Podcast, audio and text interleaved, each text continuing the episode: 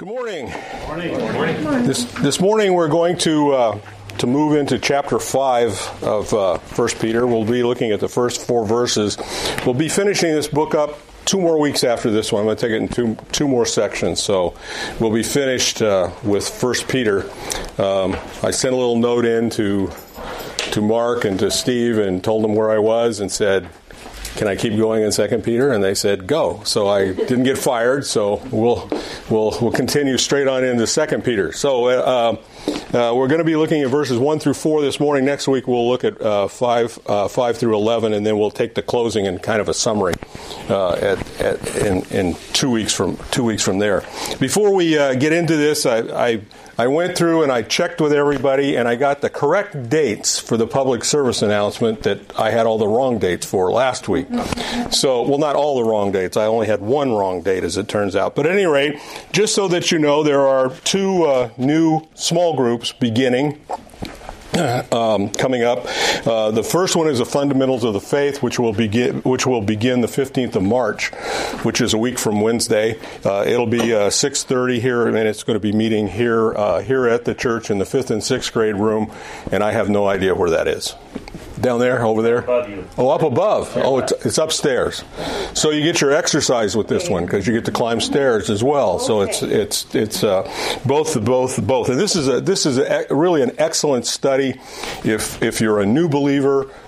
Even if you're an older believer and you want to just like every sports event has to do, review the basics. You know, just go through them again and make sure. So at any rate, that's an excellent one if you want to go there. And then the other 2 small groups will be starting in April. They both are going to be on the 13th of April. One David is going to be leading, which is a sermon-based study, which kind of enhances what you learned on Sunday. Again, reinforces that. So that's an excellent study. And then the other study that's also, and I don't know where that one is going to be located. I guess we'll know by April. Right behind us. Oh, it's going to be in that room behind us there. And then Galatians, there'll be a study on Galatians that will be in this room, also starting at 6:30 on April 13th. So that I've got the correct dates finally, at any rate. So I've done my duty. We're done. Okay, good night. Anyway, we're going to be going into First Peter chapter 5, verses 1 through 4, the exhortation to elders. And in this text, it seems like he makes an abrupt switch, but he really doesn't. This follows logically what he's been talking about. He's been talking about churches that are facing persecution, they're facing suffering.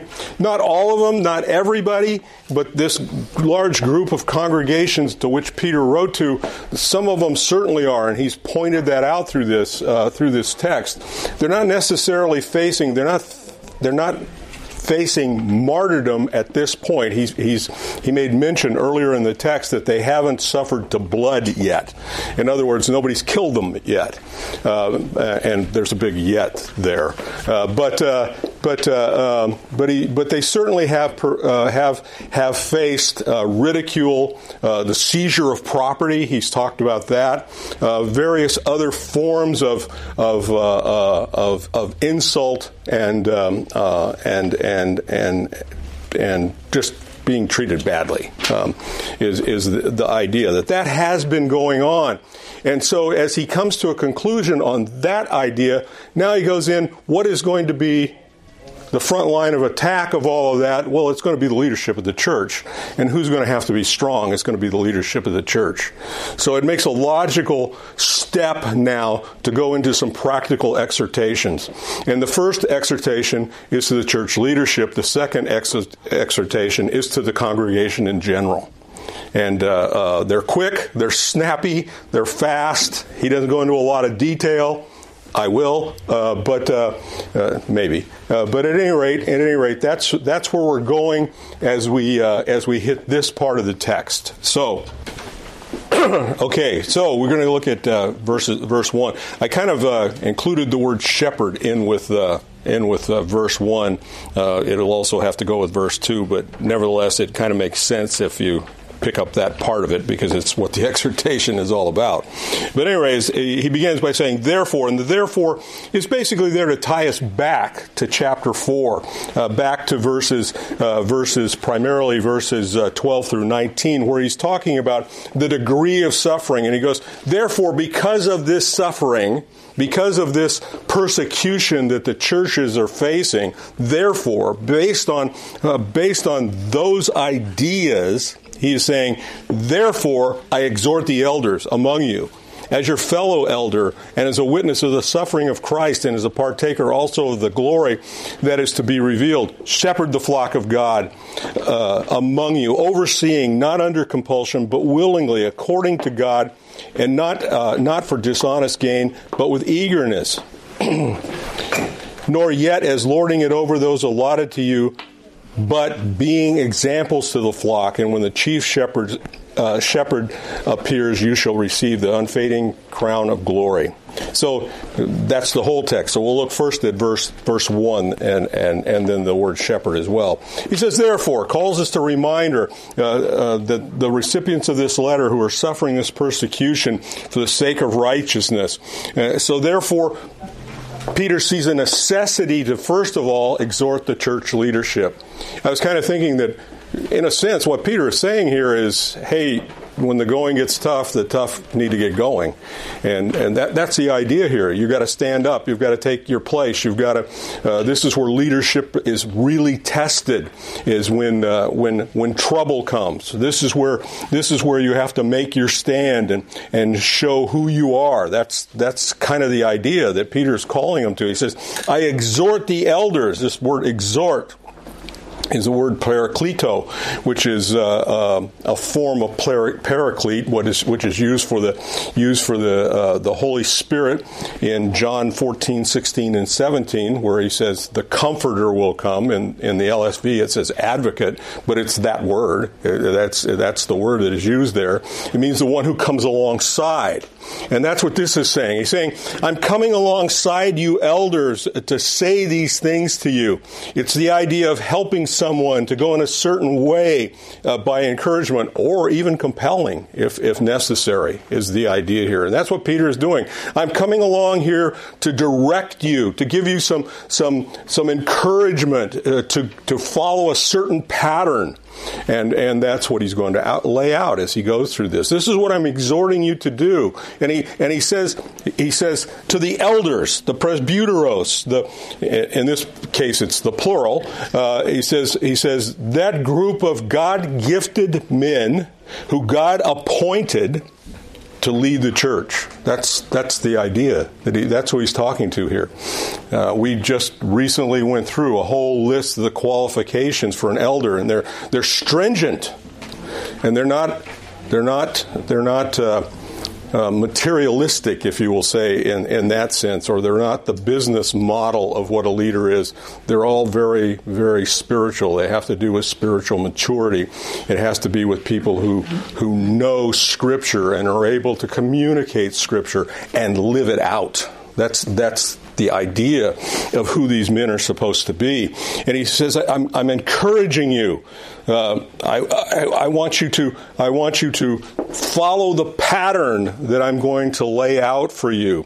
There's three terms throughout Scripture, and unfortunately in our modern church, in the New Testament church, they didn't have a problem with this; they understood it. But in the churches today, some of these words have come to mean denominational leadership. For example, presbyteros is used, obviously. Presbyterian. That's where they get their name. Rule by elders. That's what it means. Unfortunately, it doesn't mean rule by elders in the sense of the local church. It means an overarching denominational body. And then another term that is used very often we see is overseers, which somehow became bishop through the ages. That's not a New Testament term, but it is certainly a term that word has come to mean.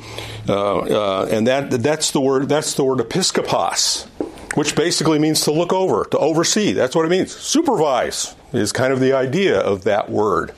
Obviously, that's come to be a denomination too. Called the episkopos. And that's ruled by bishops. And it's, once again, a hierarchy kind of idea that is put there. The third word that is used is poimen, which is a word that means shepherd in Greek. That's what it means. It means shepherd. It's come to mean, and it's used this way in Ephesians 4:11, it's come to mean pastor. That's basically the English-sized Latin word for poimen, pastor. But that's the idea, a shepherd. Of a shepherd. Those three terms. And they're used interchangeably. In fact, Peter is going to use all three of them as we go through this text this morning. Oh, sorry. That's okay. Good question. What about elders? That's presbyteros. That's the first term. Elder, overseer, and pastor. Sorry, I lost my train. Sorry. Anyway, those three terms. The three are also used by Paul in Acts 20. In verse 17, he calls the Ephesian elders to him. That's the group of men he's called. He's called the Ephesian elders. And in that, he charges them in verse 28 to oversee the flock of, to oversee the assembly, pastoring or shepherding the flock of God. And he does that in terms of the coming false teachers that will infiltrate. And we know from our studies in Ephesians or in Timothy that First Timothy, what Paul is writing to is Timothy, sending him to Ephesus to clean house, to fire bad elders and hire good ones is the idea. Not literally in those terms, but you know what I mean. At any rate, that's what he's saying here. This is who he's writing to. The term elder, if you look at the qualifications and you look at elder, you realize it's talking about the spiritual maturity of the individual, the character of the man. In church issues, character counts. It counts most. It counts. And that's what this talks about. Elder talks about the character, the spiritual maturity of the individual. Overseer talks about their general duties. It's kind of a broad term that covers the duties of the elder. He oversees the church. He watches over it. It includes things like guardianship, the protecting of doctrine, the care of the, well, that really the next word, it tells you more of that one. But it talks about primarily, that's what Paul is talking about in Acts 20. He's talking about being guardians of the flock, protecting them, watching over them. The other word, pastor or shepherd, it talks about how that's done, the way it's done. It's like a shepherd, which includes the idea of guarding and feeding. Those are the primary ones.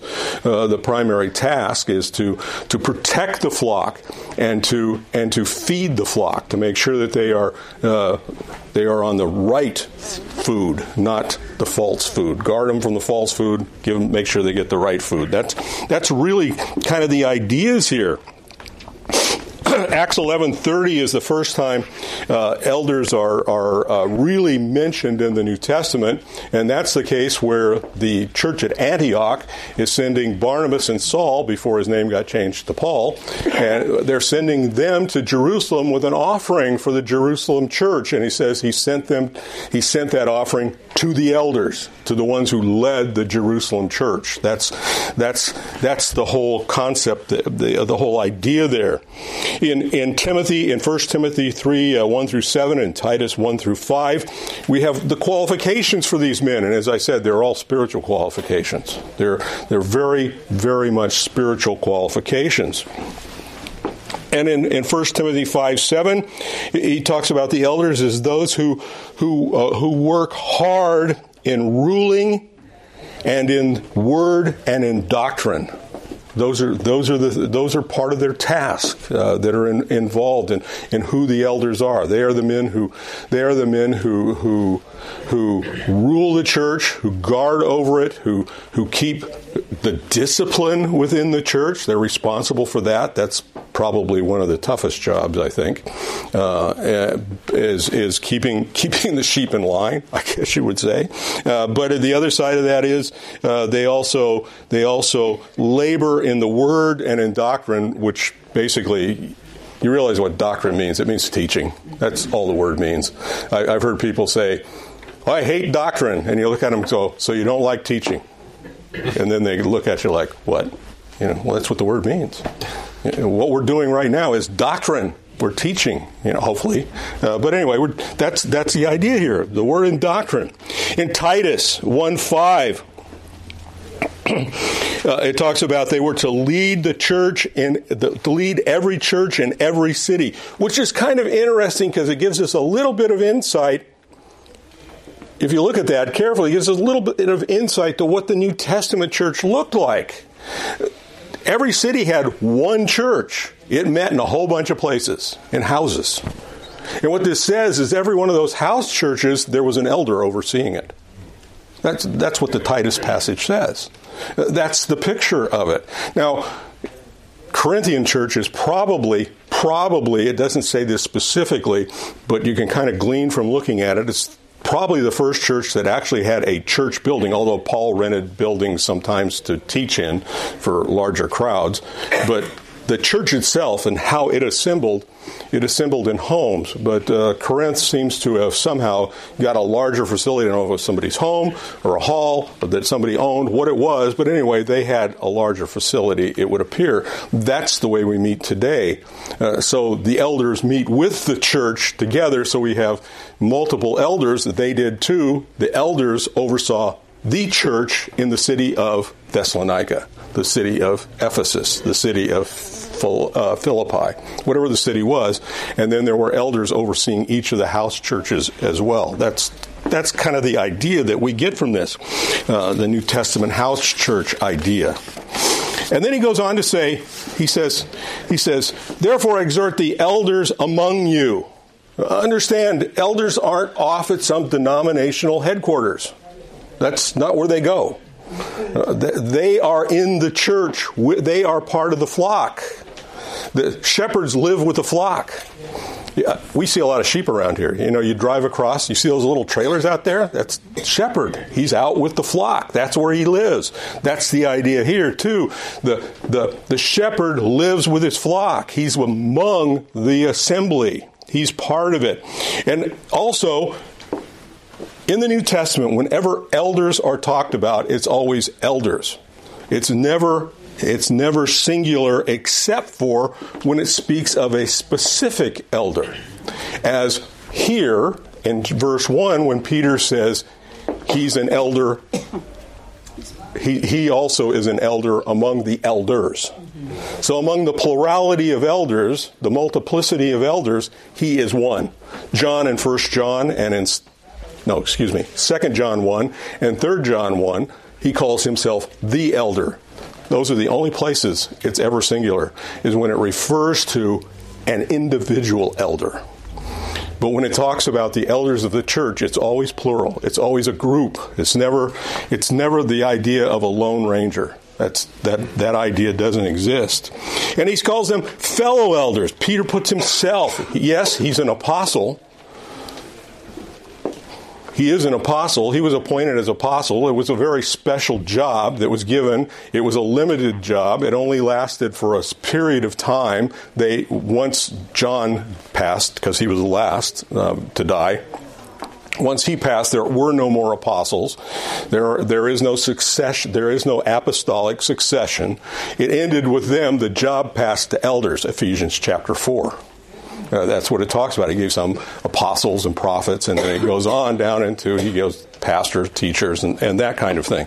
So that's the idea here, is that there is a strength in this idea of plurality. It doesn't put just one dictator kind of idea. That doesn't exist within the church. There's also there's a sense here of humility. We don't elevate ourselves. Just because God has given us a special task within the church, incidentally, all of you have one of those. They're called gifts. And according to Ephesians 4, Being an elder is a gift to the church. It's a grace gift to the church. They should be respected and treated that way, but on the other hand, they should realize they are part of the church. And they're not above anyone else, or they're not to get a big head. They're not to be puffed up. That's why the spiritual maturity. In fact, there's a warning against taking people who are too young because they could get puffed up with pride. Oh yeah.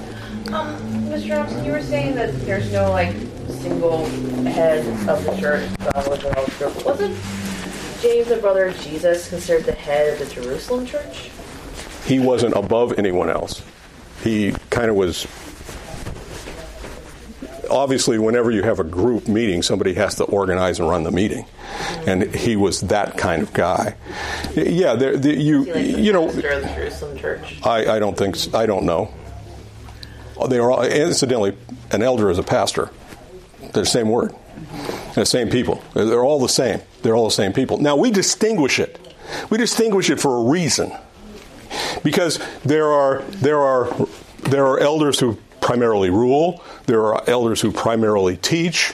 There are elders who primarily administrate. And within that, the ones we call out to especially support are the ones who are the primary teachers. So we've kind of drifted that we call those pastors. And that there's nothing wrong with that. But we need to understand that as a group, they're all together. They all do the function together. Yeah, there's going to be one person who is generally the spokesman. Grant is of our elder board.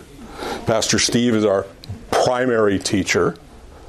But the rest are all equal, and that's what Peter is pointing out here. We're all equal. We're all fellow elders. That's the idea that's being expressed in this text. There isn't a one-man rule kind of idea. There isn't one super elder that gets to tell all the other ones what to do. That's really the idea, and that's what Peter is saying here. Peter's not declaring himself above the other leaders. He's not declaring any sovereignty over the church, i.e., Peter right here in this statement is telling you, I'm not the Pope. I'm not Pope number one. But at any rate, he is a fellow leader. He reminds all the leaders not to become puffed up with themselves or just see themselves as superior to other leaders or, to that matter, to the congregation. They are a special gift to the congregation, and we in the congregation should recognize them that way. But they also should recognize that they have an accountability before God for that congregation and how they treat it and how they operate within that. And then he goes on and he says, and then he points out and he says a fellow elder and a witness, or in some texts it says a partaker, or it goes on to say that in this text, it says a witness of the suffering of Christ and a partaker also of the glory to be revealed. So the first thing he says is he's a witness. He says, I'm a witness to the suffering of Christ.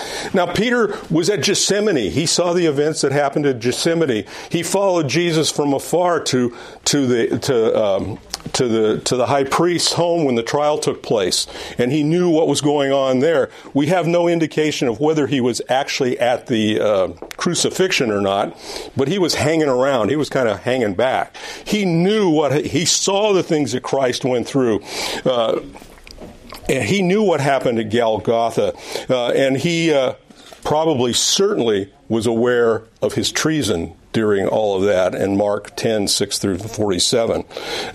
So he knew about what Christ went through on our behalf. He had firsthand knowledge of it, is what he is saying here. That's what he's telling them. Look, I saw what Christ did for us. I was there. I saw these things. And he says, and I am now a partaker also of the glory that is about to be revealed.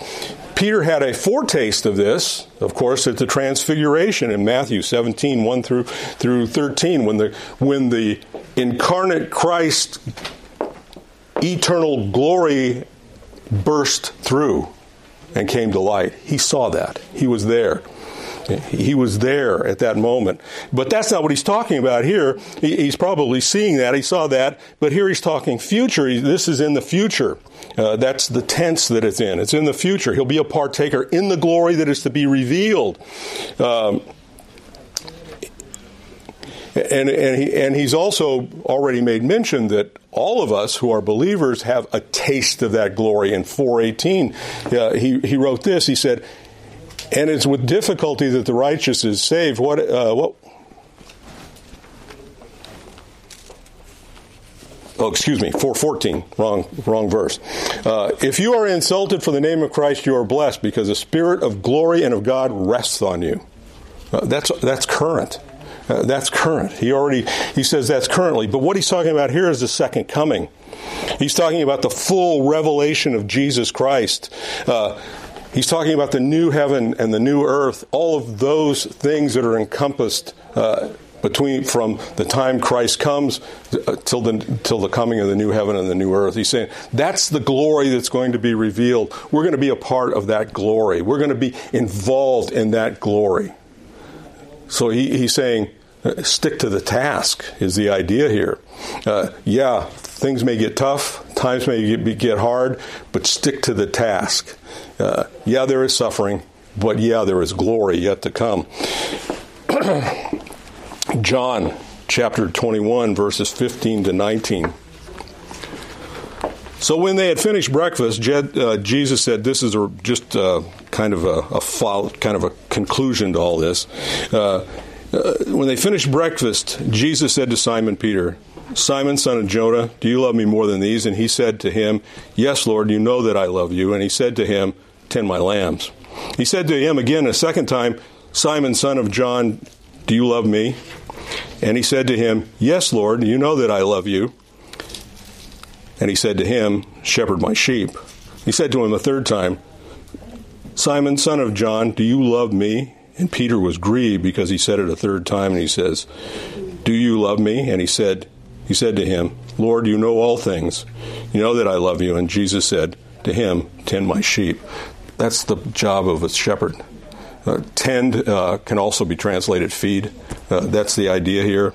He's saying, take care of my sheep. Make sure they are well nourished. Incidentally, this text is an interesting one because the first two times Jesus asked him, "Do you love me more than anything else?" That's the word he uses. And Jesus says, "Yes, Lord, I like you a lot."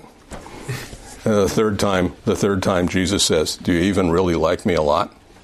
And Peter says, he gets smart. He declares his sovereignty. He says, "You know all things." So he knows. That's the idea here. Also, just to bring this first section to a conclusion, I think it's appropriate that this refers very much to the 23rd Psalm. You realize we use this psalm at funerals all the time, but the psalm isn't for funerals; it's for it's for living. It's directed to living. And he says here, and it says, "Yahweh is my shepherd; I shall not want." That's the point. God is the ultimate shepherd. I shall not want. And he says, "He makes me to lie down in green pastures. He leads me by the quiet waters. He feeds me what I need." That's what he's saying there. He says, "He restores my soul. He keeps me right. He keeps me right. He guides me on the path of righteousness for his name's sake, for his glory, so I can share in that glory. Even though I walk through the valley of the shadow of death, I fear no evil, because you are with me. Your rod and your staff, they comfort me." His protection, his guardianship. This is all part of the shepherding format. He says, "Your rod and they comfort me. Before me, you prepare a table before me in the presence of my enemies. You've anointed my head with oil. My cup overflows. Surely goodness and kindness will pursue me all the days of my life, and I will dwell in the house of Yahweh forever." This is what Peter has just said. Shepherd the flock. Feed them. Care for them. Take care of them.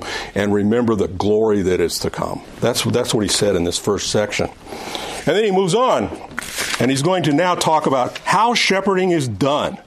And he says, verse 2, "Shepherd the flock of God among you, overseeing, not under compulsion, but willingly, according to God, and not for dishonest gain, but with eagerness, not as lording it over those who are allotted to you, but being examples to the flock. So here he gives a list of things that are involved, that are directed at the shepherd, to how he is to behave in the flock. He says, first of all, he says, shepherd the flock that is among you. We've kind of already covered that. But he's saying, shepherd the flock that is among you. Take care of the people God has, and he's going to go on later and say, allotted to you, and we'll talk about that just a little bit.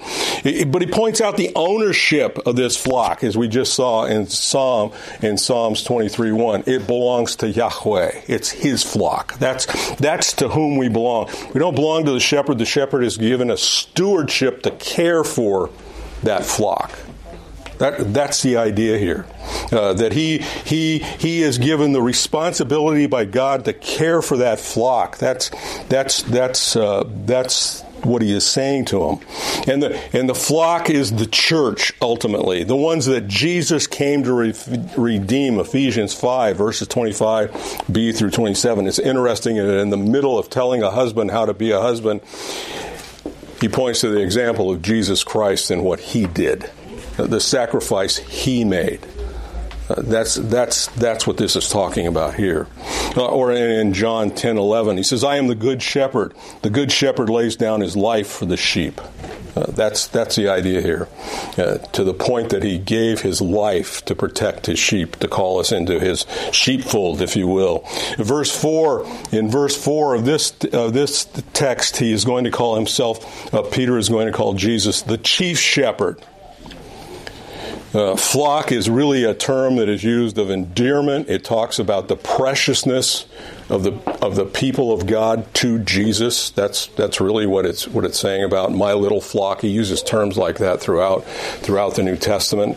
That it is a term of caring and loving and concern. That's what he's trying to say. That's what he's trying to say here, and that's what Peter is saying. Shepherd the flock of God. And don't forget whose it is. Shepherd the flock of God. He says, that is among you. Shepherds are called to be part of the flock. They're not removed. They live with the flock.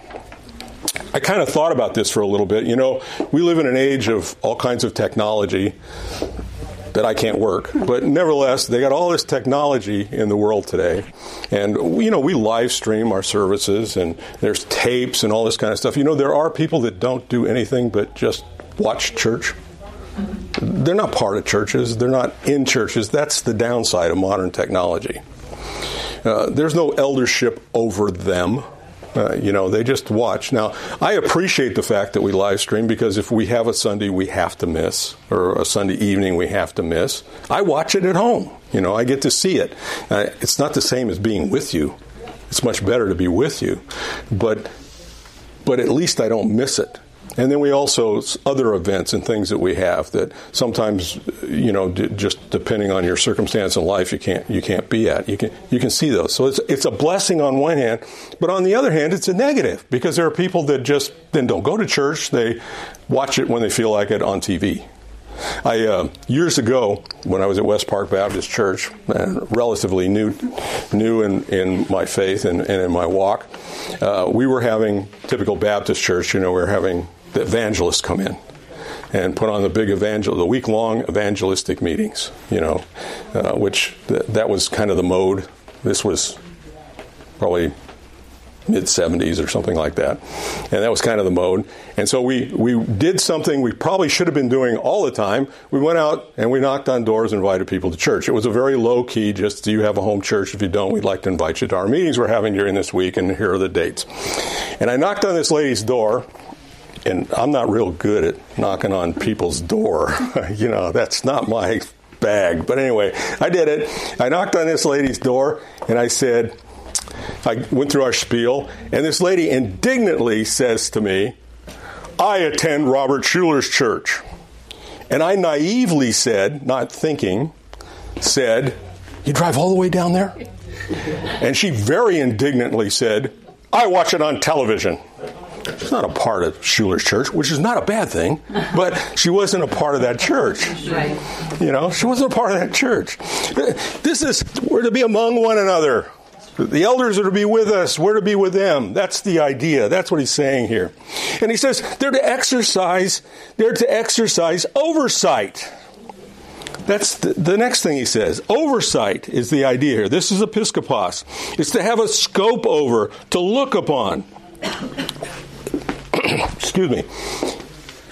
Shepherds need to know the condition of their flock. That's what this word expresses. They're to supervise that flock, or to see what's going on. It means that they may have to give negative input, and it may mean they give positive input. Those are the things that need to be done there. Sometimes they have to be corrective. Sometimes sheep wander off and get into things they shouldn't be into, and they have to be corrective to bring them back, and they have to direct them into the good things. Those are the kinds of things he's talking about here. He says they're to exercise oversight. And then he says in that oversight, that becoming a shepherd is not to be by compulsion. In other words, you don't get dragged kicking and screaming into the eldership. That's not who these men are to be. You don't go out and say, we want you to be an elder. Come on, and you're part of it. Or however they may do that, I don't know. But anyway, that's not the idea. You're not to be forced into it. Basically, the first thing it says about an elder in 1 Timothy 3:1 is that if any man aspires to the office, there has to be a willingness, there has to be a desire, there has to be a wanting to be there, a wanting to do this job, a wanting to take it on. You might at this point say, oh, he has to have a masochistic streak. But nevertheless, that's not true. I was an elder for 30 years, and it was a rewarding, and it was a trying, and it was a tiring. It was sometimes a frustrating, but hopefully God was honored. You know, that's the bottom line. That's the bottom line. That's the bottom line here. He has to be willing. That's the idea. It's a willingness to serve. It's a wanting to serve, which is why when you go to Ephesians 4:11, you understand what he's saying, that an elder is a grace gift. It's a gift God gives. And he has to give the man the desire to do the job. That's the input here. That's the input that he's saying here. Philemon, verse 14. Paul, he's writing to Philemon, and if you know the story, Philemon is a runaway slave who has come into contact with Paul and has come to faith. And Paul has found out that he was the slave of a good friend of his by the name of Philemon. And Paul decides that the proper thing to do is to return the slave to his owner. And he sends him back, and he basically tells Philemon, he left a worthless slave, and he comes back more than a slave. He comes back a brother. But he says to Paul that he's sending him back, and this is why. He says he wanted to keep Philemon as part of his ministry team. Or not Philemon, Onesimus. He wanted to keep him as part of his team. But he says to Philemon, he says, but without your consent I could do nothing, so that your goodness would not be in effect by compulsion. Same word. But voluntary. That's the idea here. That's the idea of the people who lead the church. They volunteer for the job. They volunteer for the job. It's not something that you force your way into. It's not something you use for power. It's not something you use to elevate yourself. It's to serve. It's a point of service. And he says, according to God, the NASB adds, according to the will of God. It's implied in the text. It's not actually in the Greek, but it's implied. Pastors and shepherds are this grace gift that we've already noted. And Ephesians 4, verse 8 of Ephesians 4 tells you these are grace gifts. And it points to the seriousness of the task. In fact, these leaders will one day give an account for the sheep they cared for, according to Hebrews 13:17. So it's a serious task, and it must be done in accordance with the will of God. And then he goes on and he says, and then you don't do it because of the great pay and benefit package that comes with it. It's not for sordid gain. That's the idea here. That's what in the NSB says. Here it says for dishonest gain. Acts chapter 20, verses 33 through 35, Paul speaking to the Ephesian elders says this, I have coveted no one's silver or gold or clothes. You yourselves know that these hands ministered to their own needs and to those who were with them. In everything I showed you that by laboring in this manner, you must help the weak and remember the words of Jesus Christ that he himself said it is more blessed to give than to receive. That was Paul's outlook. That was Paul's outlook. It's you're not in it for now. Understand something. You can make a lot of money out of religion. There are people who make tons of money out of religion. I did a little search. The depth of my technological abilities is I typed in richest pastors in America into Google. And Google said, here's a they gave me the 10 richest. 5 of them were all in Nigeria. But anyway, at any rate, the ones in America, Kenneth Copeland, $300 million. That's what his net worth is, $300 million. T.D. Jakes, I forgot where he is. But anyway, his net worth is worth $147 million. Olstein is worth $40 million. A guy by the name, I don't know this guy or his ministry, but Cliffo Dolly, he's in Georgia. He's worth $27 million. And Benny Hinn, he's worth $25 million. Most of that raped out of Africa. That's not what Christianity is about. That's not what it's about. That's not the idea here. This behavior is typical of the false prophets. Notice what Peter says. Whoops, I got to get back to Peter. What Peter says in Second Peter chapter 2, verses 1 through 3. But false prophets also arise among the people, just as they will also be false prophets among you, who will secretly introduce destructive heresies, even denying the master who bought them, bringing swift destruction upon themselves. And many will follow their sensuality, and because of them, the way to the truth is maligned. And in their greed, they will exploit you with false words. Their judgment from long ago is not idle, and their destruction is not asleep. Incidentally, in the KJV, instead of saying they will exploit you, it says they will make merchandise of you. That's what it says. That's the wording. I like that wording. Anyway. That's not the idea. That's not the idea. It says, but with eagerness, not to make a buck, but with eagerness. This word has the concept of meaning willingly, eagerly, fiercely, even. That's the service. The obtaining of wealth can't be in the nature of the shepherd. He is to be filled with enthusiasm for the Word of God and for God's people. Those are the things it's saying here. He's to find satisfaction in serving Christ by serving his flock. That's what Peter is pointing out here. He says, and then secondly, he does these in negatives and positives. Another negative, he says, not as lording over those who are allotted to you. 3 John 9 through 10 has the example of an elder who wanted first place. That's not the idea here. That's not what he's wanting them to say. The word allotted here is a word that means that has the idea that they are to serve the others who God has put under their charge, is the idea. That's the concept here that he's saying. That those that he allotted to you, it's an intense to lord over someone is to have an intense domineering over people and circumstances. It's autocratic. It's oppressive. It's intimidating.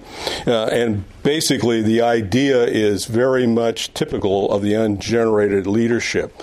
And Jesus gave the standard. Matthew chapter 18, verses 5 and following, he says, "But whoever receives one such child in my name receives me, but whoever causes one of these little ones who believes in me to stumble, it is better that a heavy millstone be hung around his neck and he be drowned in the depths of sea. Woe to the world because of its stumbling blocks, for it is inevitable that stumbling blocks come. Nevertheless, woe to the man though the stumbling block comes. And if your hand or your foot causes," you know the rest of this as he goes on through this, and he finally goes into the reality of what a true shepherd will do. When he's in the parable of the lost sheep, you'll go and find the one. That's the idea. That's the idea here. Woe to those who place stumbling blocks. Yea to those who redeem their brothers and bring them back. That's the idea he wants us to understand. And then he says, but rather being examples. In other words, we should be able to look at our elders and say, that's what life is supposed to look like. That doesn't mean they're perfect. They're going to be flawed. I guarantee you, they're one thing, and I've heard Pastor Steve say this, and I've heard others say this as well. And I used to say this all the time to our congregation. The one thing I can guarantee you is, at some point in time, I will fail you, but Jesus never will. That's the bottom line. But our lives are to be led in such a manner that you can look to us. You can say, there's an example. There's someone I can follow. There's someone I can listen to. There's someone who conducts himself in a godly manner. That's what this is talking about. Being an example. Being an example. 1 Thessalonians chapter 2. Paul wrote to them, For you yourselves know, brethren, that our entrance to you was not in vain. But after we had already suffered and been mistreated in Philippi, as you know, we had the boldness in our God to speak to you the gospel of God amidst much struggling. For our exhortation does not come from error or impurity or by way of deceit, but just as we have been approved by God to be entrusted with the gospel, so we speak, not as pleasing men, but God who examines the heart. For we never came with a flattering word, as you know, nor with a pretext of greed, God is witness, nor of seeking glory from men, either from you or from others, even though as apostles of Christ we could have been a burden to you, but we proved to be gentle among you, as a nursing mother tenderly cares for her child. In this way, having a fond affection for you, we were well pleased to impart not only to you the gospel, but our own lives, because you became beloved to us. For remember, brothers, our labor and hardship, knowing working day and night so as to be a burden, not to be a burden on any of you, we proclaim the gospel of God. You are our witnesses, and so is God, how devoutly and righteously and unblameably we behave toward you believers. Just as you know, we are exhorting and encourage you and bearing witness to each of you as a father would his own children, so that you would work in a manner worthy of God who calls you in his own kingdom and glory. That's the goal. That's the goal. That's the ultimate goal. So Paul has gone through the list here, and he's basically said, here's the job. Here's the job. It's not for money. It's not for glory. It's not for fame. It's so that you will walk in the presence of God. That's the job. That's what he's called to do. And then he says, finally, he gives the reward. Because there is a reward for this. There is a reward for this. And he says, verse 4, when the chief shepherd shall appear, Jesus, that's the chief shepherd, when he shall appear, that's the guy who we work for, that's whom we answer to. He says, you will receive the unfading crown of glory. Jesus is called the good shepherd in John 10:1, in Hebrews 3:20 and 21, he's called the Great Shepherd. In 1 Peter 2:5, he's called the Shepherd and Guardian of our souls. And The idea here is you don't forget who you serve. You serve the chief shepherd. This is whom you serve. And he says, when he appears, when he's made manifest, this is recalling the second coming again. He says, when he comes back, when he comes in his glory, that is saying here. He's saying, you will receive the unfading crown of glory. Understand that in the Greek, in the Roman Greek world, in athletic competition, trophies were not awarded. Crowns were.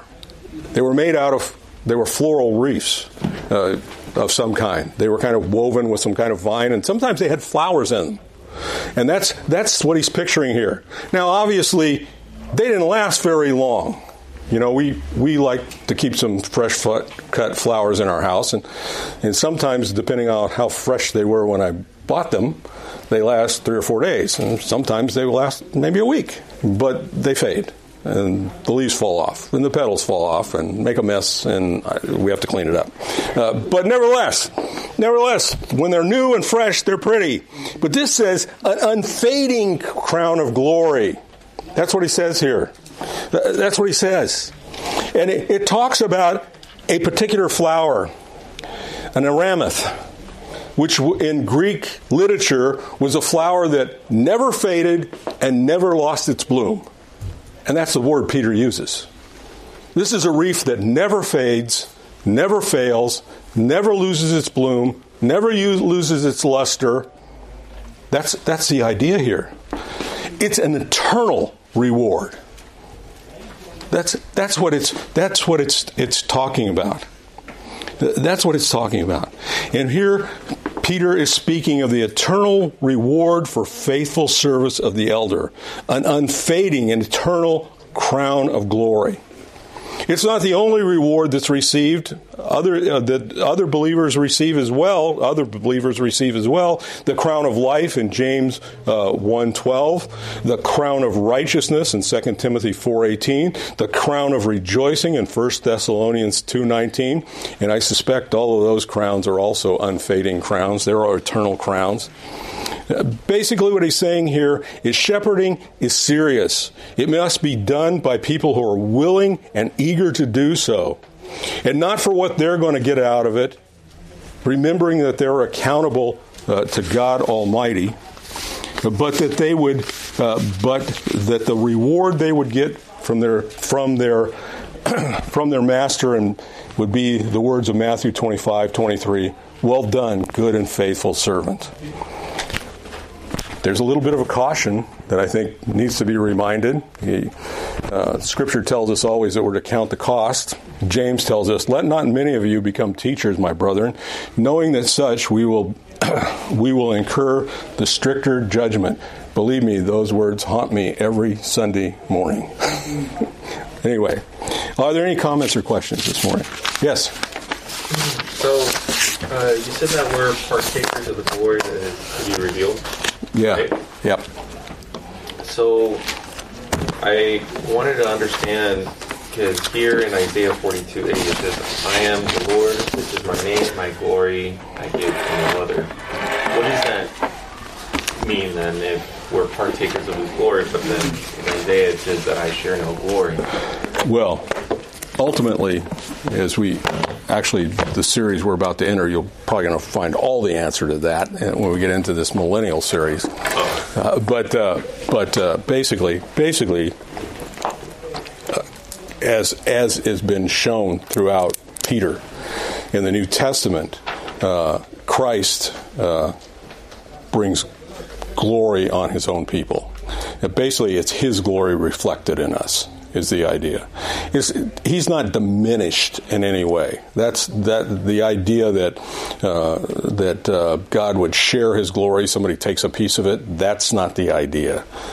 We become reflectors of that glory. Is really the idea. We become to resemble Him, and His glory is seen through us. But it's all back to Him. The glory all ultimately goes back to our God.